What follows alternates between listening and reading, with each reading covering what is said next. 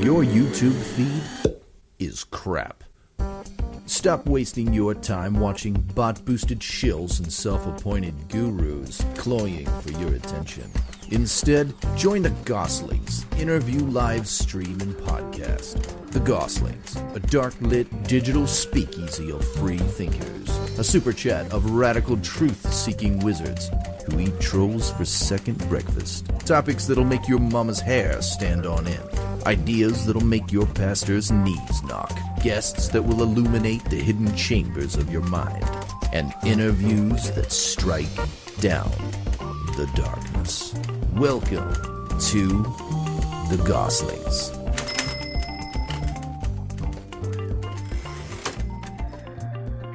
tomorrow so tonight was just sort of an introduction they had a jewish rabbi and a christian guy talking and i can talk about that because i think i think this we're we're sort of on the cusp of where we need to we need to do these these things a little bit differently. Uh, the relationship between christians and jews. I, I had a, a talk with uh, a couple guys who do documentary films from the uk uh, they they're doing a series called Whose Land. It kind of got off track because of the pandemic and everything being shut down for the last couple years. But I, had a long talk, pretty deep talk with these guys about my thoughts, and my thoughts kind of came out of my sermon from last Sunday, which was the trial of Jesus. Mm-hmm. And and so we we had this. How how is this going to work? This reconciliation between Christians and Jews in the end times. Um, I don't think it's just getting together for a conference with, uh, like we did tonight with an ABBA cover cover band, uh, even though they were very very good and, and with songs I actually knew, as opposed to a lot of popular radio now that I, I have no idea who these people are and what they're singing. Same. Uh, yeah. I mean, and I'm 68, so there I have a reason for that. But I, I I'm 39. I don't, John. Okay. I, I yeah, you're I'm with you. Kind of, you probably need to get some uh, counseling or something. you know what? Do. Tried it twice, and Didn't she said stick. no. yeah. Why are you here? Thanks, Why Margaret. You... Love you. so anyway, um, but you know we have these conferences and we get together and we talk and we say nice things about that but there there's sort of a an apex there's a there's a reconciliation thing that's coming. And i've kind of been thinking and i know there's other guys that have been thinking about it is like what what does that look like? How does that work out? What what are we doing? Mm-hmm. and i heard a i heard a talk a, a little introduction to a talk by a guy i know named reg kelly. And and and so I'll, I'll be upfront, you know, with everybody that I I would hope it's a pre-trib rapture, but I I'm not convinced of that. I think it's later. Okay. And a lot of the guys I talked to tonight are on that that same uh, level.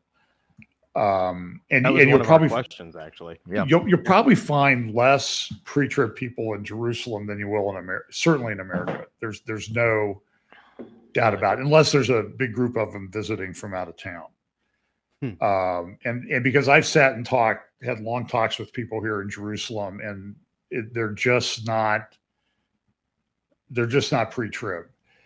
And, and so I, I, was thinking about this because I, I, my sermon was on the trial of Jesus last week, and you can go listen to it if you want on our YouTube channel, Fellowship Bible Chapel.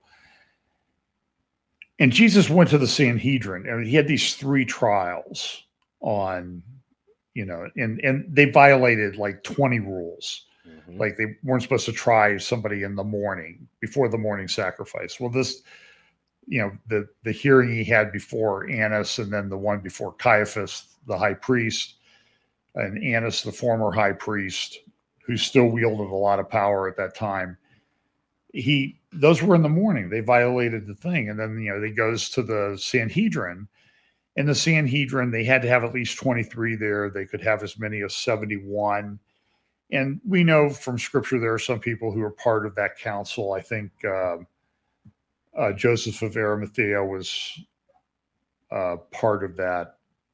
Now, I don't know if Joseph of Arimathea was the guy who came. Um, uh, Nicodemus, who came to Jesus by night, was I think pr- I'm pretty sure he was part of the Sanhedrin, and they had to have a majority vote. But it, it like so if you had 23, which was the the minimum that you needed for a trial at the Sanhedrin, the you had to whatever was done with the person who was charged, they had to be convicted by at least two votes, which mean it, it couldn't have been 12 to 11. It would have had to been 13 to 10.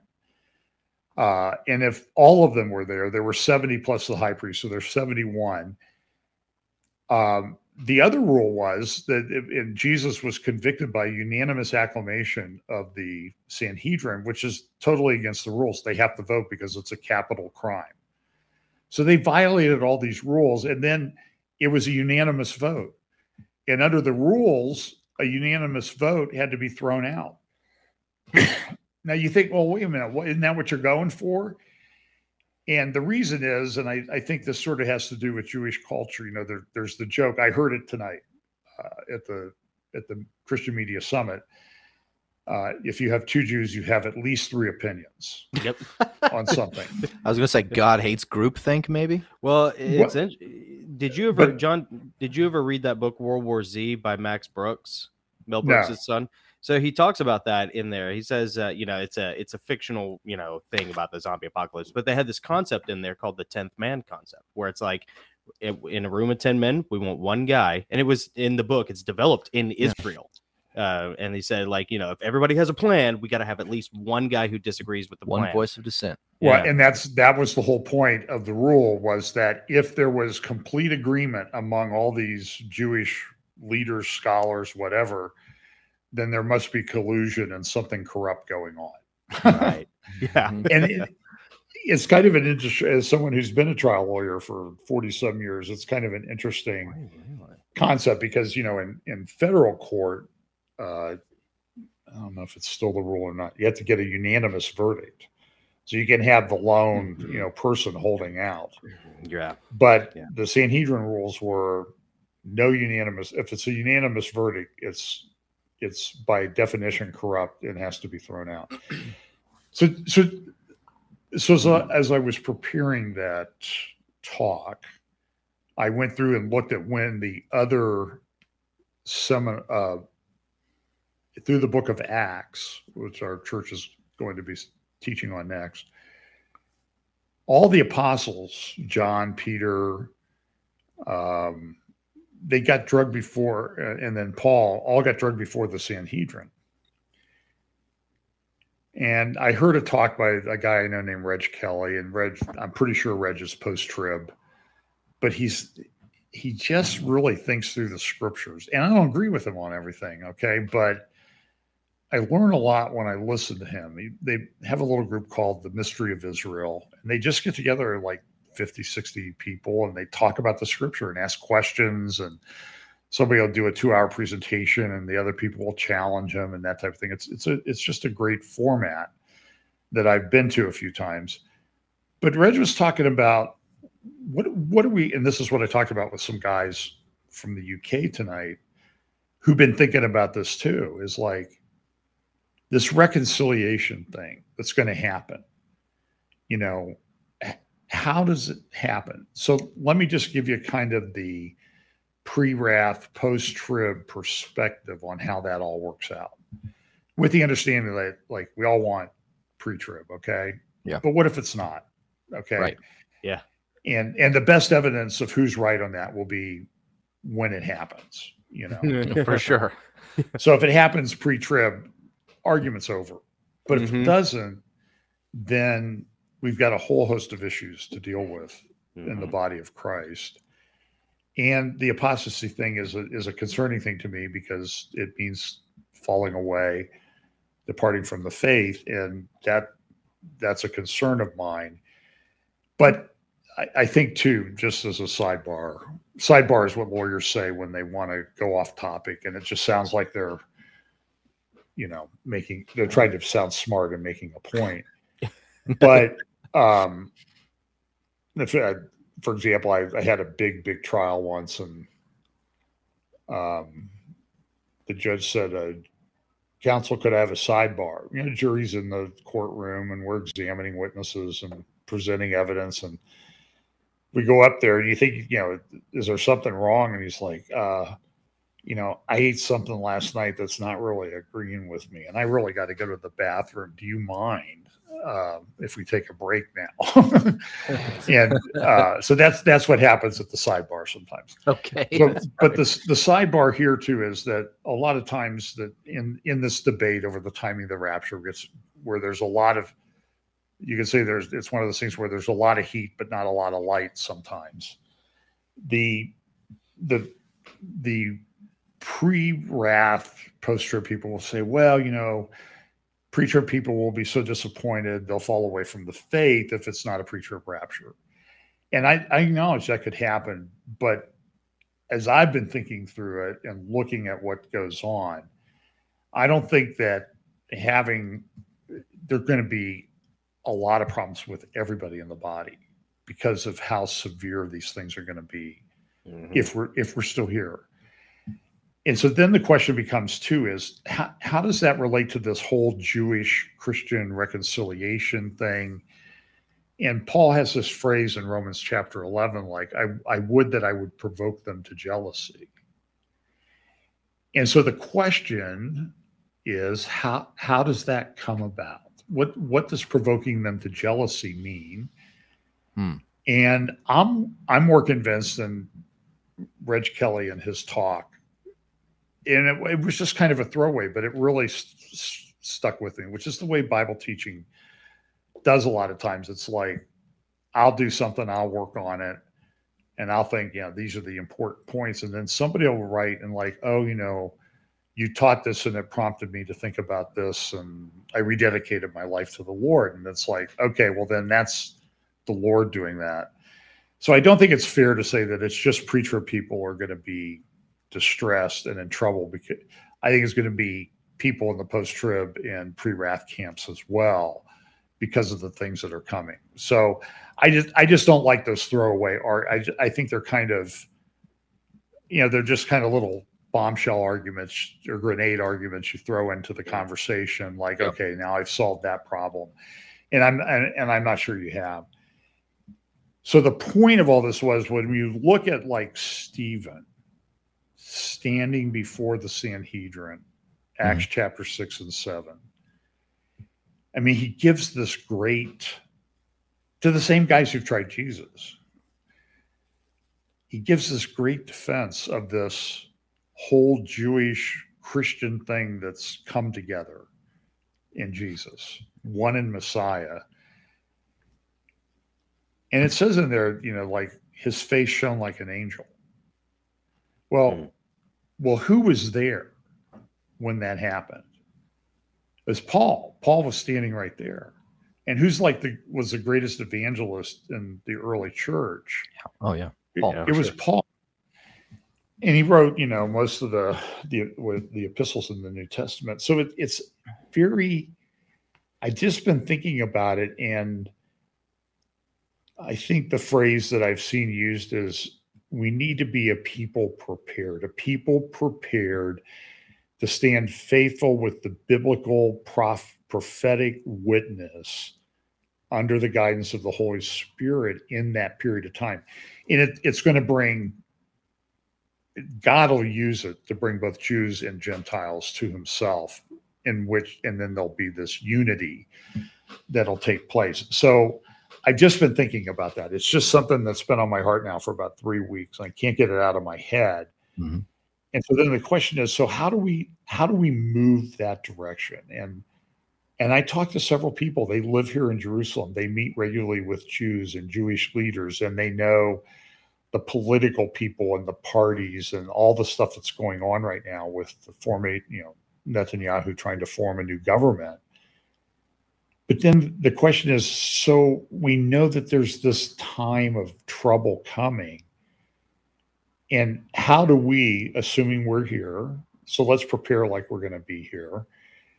How do we stand as a faithful witness to people at their worst time of history? And we can almost say, like, hey, you know what? listen, we knew this time was coming and we're here to help you as we mm. reconcile.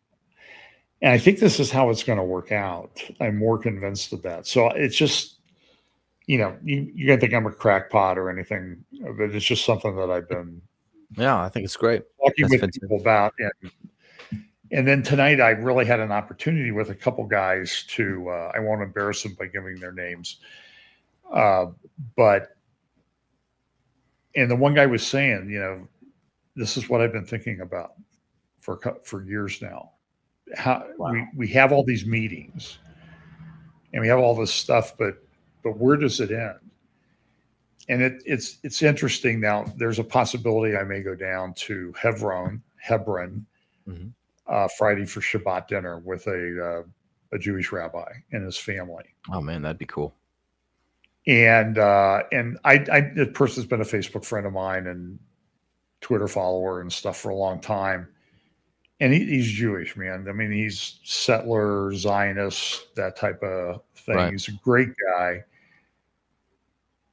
But you know, there is this tradition about Hebron uh, that it was at Hebron where Jacob or where uh, Abraham, Sarah, Isaac, Rebecca, Jacob, and Leah are buried. And there's there's no doubt that this is the place. And you have the structure built by King Herod two, over two thousand years ago. This has stood through earthquakes and everything. And it they built a mosque and a synagogue up on the top. but the memorial building that Herod built is pretty much what it was 2000 years ago. It's uh Hmm.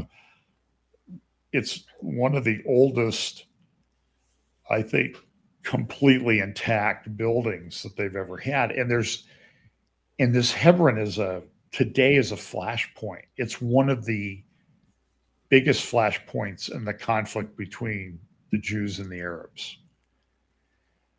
But some of the rabbi tradition is that Hebron is the pattern for what will happen because when Isaac was buried at Machpelah, Jacob and Esau, and Esau is Edom, you know, and related Mhm. to the Ishmaelites and that type of thing. and Esau married into that family, which have been at odds for a long time. But the rabbis teach that it will be at Hebron in the- some great future day where this reconciliation will take place. Hmm.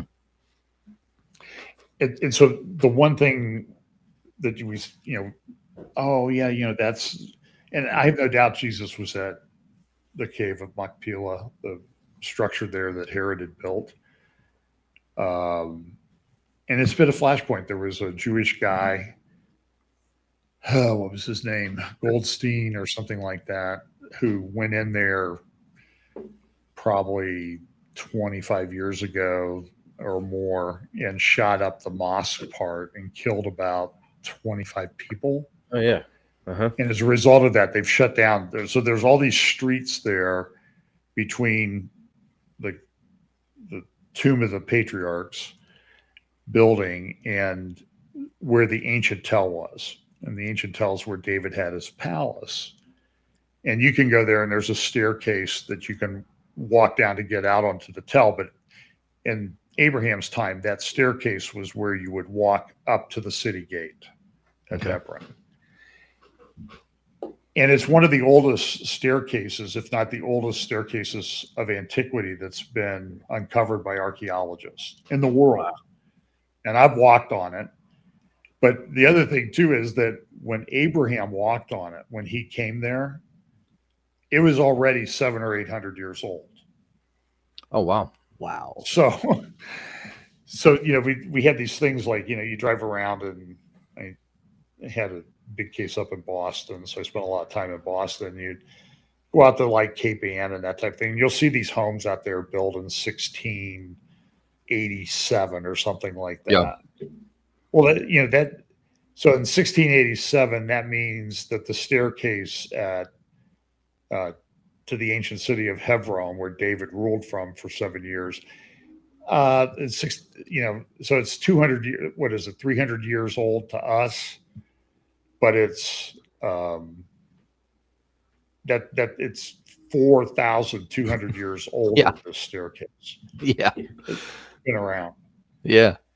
So that that's that's kind of an interesting thing. So Hebron's very important, and, and there was also there was a, a I think a 1928 or 29 the Arabs slaughtered. I mean, literally slaughtered um, 75 Jewish men, women, and children at Hebron, and so it, it's it's always been a flashpoint.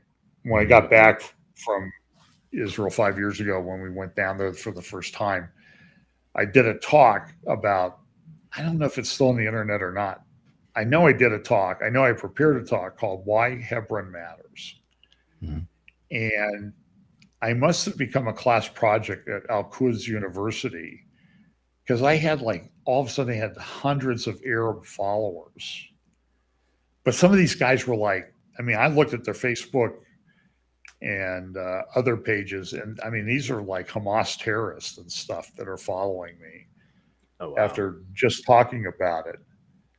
So it's it's a very divided city. So Mm. hopefully I'll, I'm I, I'm going to get down there. I may, as I said, may be able to have a Shabbat dinner before I fly back uh, with uh, a Jewish rabbi and his family. And I think it's these things that it's kind of. I just think it's significant that this is happening at Hebron, where Yeah. where this reconciliation thing happened, and Jewish rabbis believes it's a reconciliation thing that's a pattern for the future ultimate reconciliation Hmm. between Jews and Arabs and Christians and Jews and all this other stuff. So anyway, That you know that Uh, that, that kind of leads me to that kind of leads me to one of my questions here. You talk about a flashpoint and a, f- you know a future reconciliation.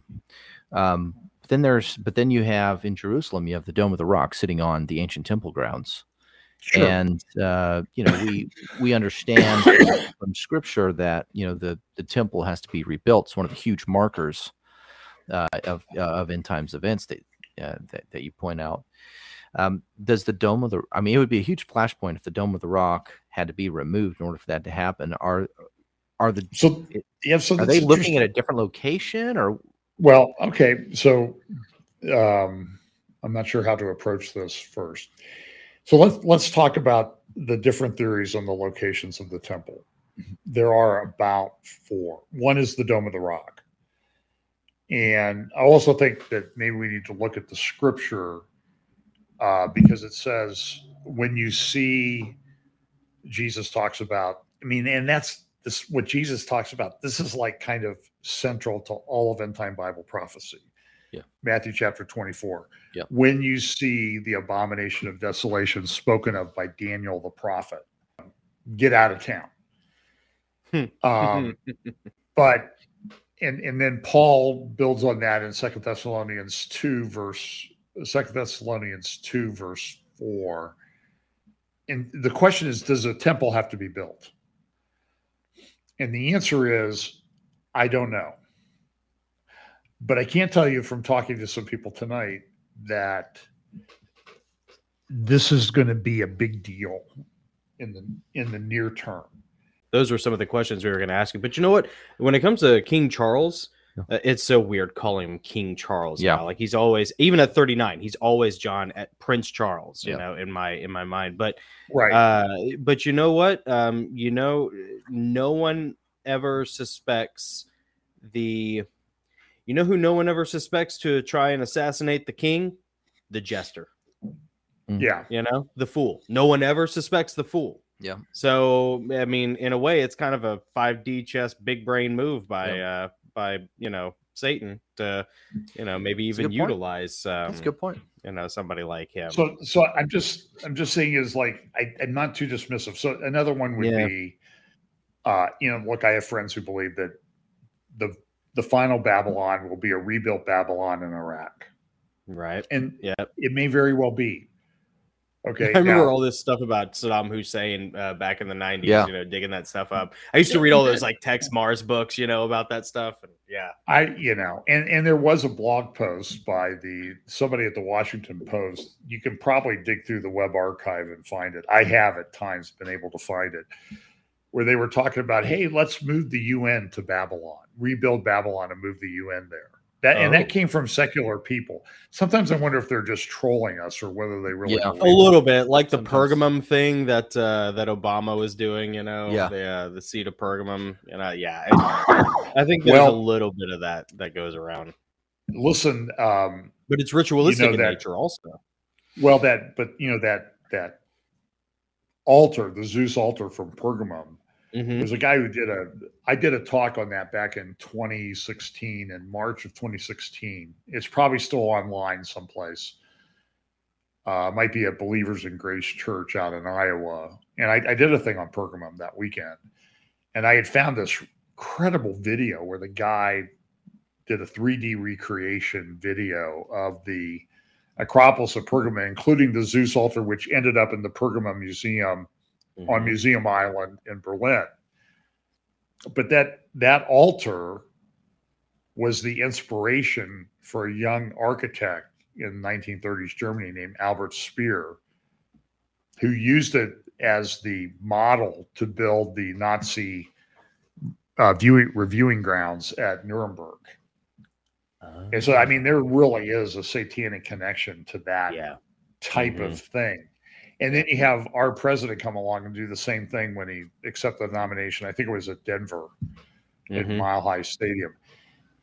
So you see all these again. This is just like these convergence of these things. So, so my friends who believe that Babylon will be rebuilt in Iraq, I'm not gonna. I'm not gonna get up and say you're you're a fruitcake. You're you're a lunatic for believing that. It may work out that way Yeah. but I also can use common sense that you know it, look at Dubai it's it's taken 30 years to get Dubai into Mhm. this phenomenal commercial city Mhm. you have Mohammed bin Salman who's trying to build that uh, Neom the line down there in Saudi Arabia and they're actually moving I mean in my next update I'll actually have satellite images of what's going on there uh, and I, there's been drone footage of the construction going on, and they're they're building it.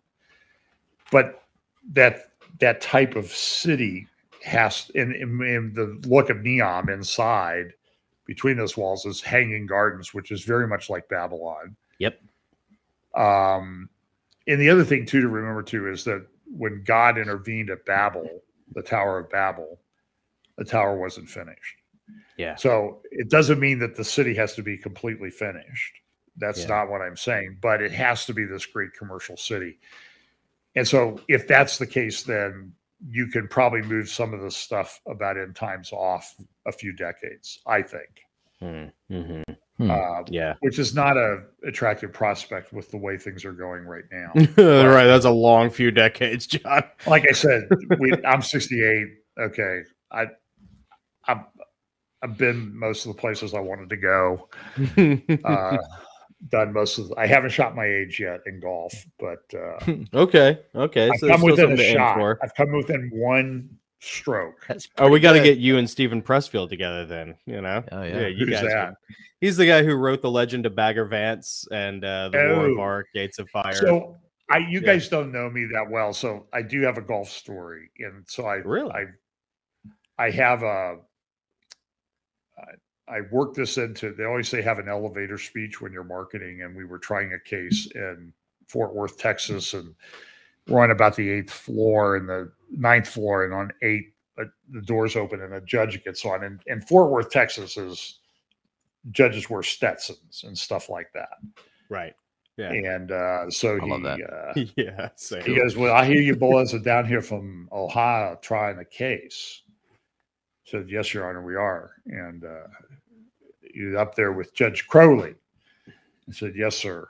And uh, he goes, Well, it's pretty mighty hot. It was in the summer. He goes, Mighty hot here, isn't Hmm. it? he goes, It's so hot. I don't even think I want to go home and cut my grass. And so I said, Well, you know, Judge, golf is played on grass. And let me tell you about what happened to me one time when I was playing golf. And so between the eighth floor and the first floor, I got my whole story in. And my my partner had heard this like a thousand times by now.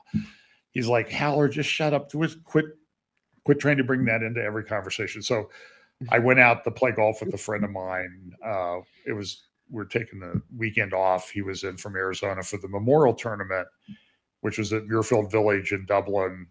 It was the closest course to the house I lived in. We would play golf in the morning, tournament in the afternoon. So Sunday morning we went to a course right across the river.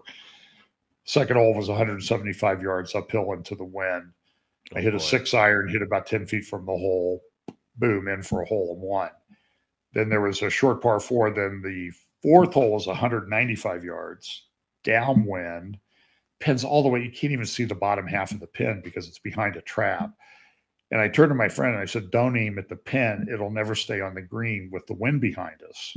Mhm. So I took the same club, same ball, aimed to the middle of the green, but I pushed it. It just barely, it hit on the downslope on the, you know, Mhm. cleared the trap, hit on the downslope, took one bounce and hit the flag stick and dropped in for another hole in one. So, so I've only, I've only had, t- and I missed a third one in the same round with that same ball by an eighth of an inch.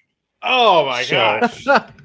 So, but that's been 27 years ago. So I, I don't know that I, but I always, I always said, amazing. well, I think, I think you have a special dispensation to tell a story like that, a golf story. if the odds of it happening, whatever you did happening are, are greater than 65 million to one, and the odds are 67 million to one that you would, Yeah, someone see? would do that in, in the same round. So Better than the dinosaurs, John. You know?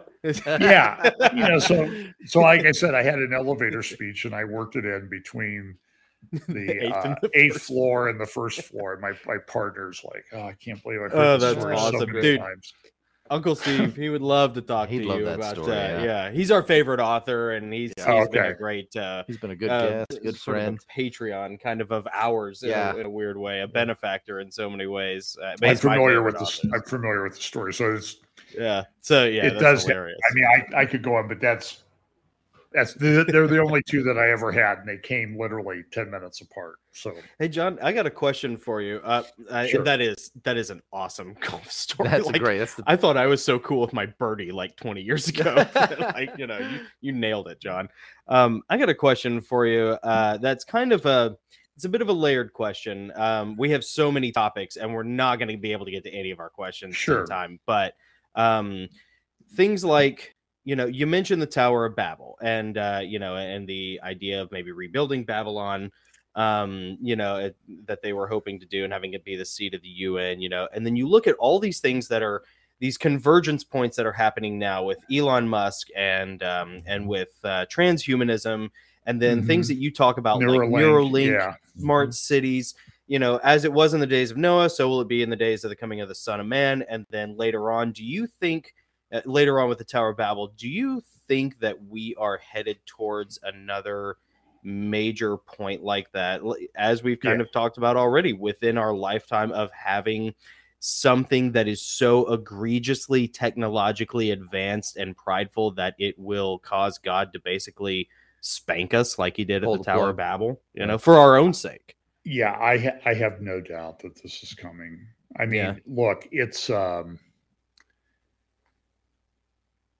This was what one of the talks I had with some people tonight. I was like, we do these prophecy, do these prophecy updates, and so back in twenty, They're amazing, by the way. Yeah. We've been oh, listening thanks. to them. So in twenty twenty one, one of the first or one or two that I did in the in the year, I think it was like, okay, so how far are we going to get into twenty twenty one? Mhm. before we we say i wish we could go back to the good old days of 2020 or in 2022 like you know how how far into the year were we like three Yeah. days maybe before Yeah. we said could we go back to the good old days of 2021 and so and i'm and i'll do it if i remember uh to do it in early 2023 like could we go back to the good old days of 2022 Mhm. I, I don't think that we're I don't think we're ever going back at Yeah. this point. I, I just don't see it. There's too much acceleration, convergence of all the Yep. stuff happening all that singularity kind of angle, you know, that and some of it, and look, I don't know how successful these guys will be anyway. yeah. But it's like how but so what? So would we have sat around and done the uh prophecy update and ancient Babel, you know, uh chiseling on rocks, like, well, I don't really think they'll ever get this tower built. Mhm. That wasn't the point. The point is what were they doing? What was behind it that was so egregious to God that he intervened Right. into human history at that time. And so the next time he intervenes, I think is this is it. This is Yeah. the the end times where he comes and sets up his kingdom. Look, I the stuff that I see, I don't even put a a tenth of what I see into these updates. Wow. I mean, I could just They're sit there. dense. Very dense. I- Yeah. I you know, and I I talk longer than a lot of guys, and that's just that's just me. But I've threatened that I'm, I'm just going to sit there with my news feed open on my iPhone and do an update someday Yeah. because that that's that's how it is. Yeah. So Hey, if you guys have been enjoying this interview and you'd like to hear the rest of it, including some really down and dirty stuff that we're not allowed to say here on YouTube, uh, head over to patreon.com forward slash the Gosslings. We'd love to have your support there and share exclusive content with you. That's right. Keep it cool. And remember, these are interviews that strike down the dark. They do indeed strike down That's the right. darkness. They strike down all the darkness That's right. Strike it down hard. so hard.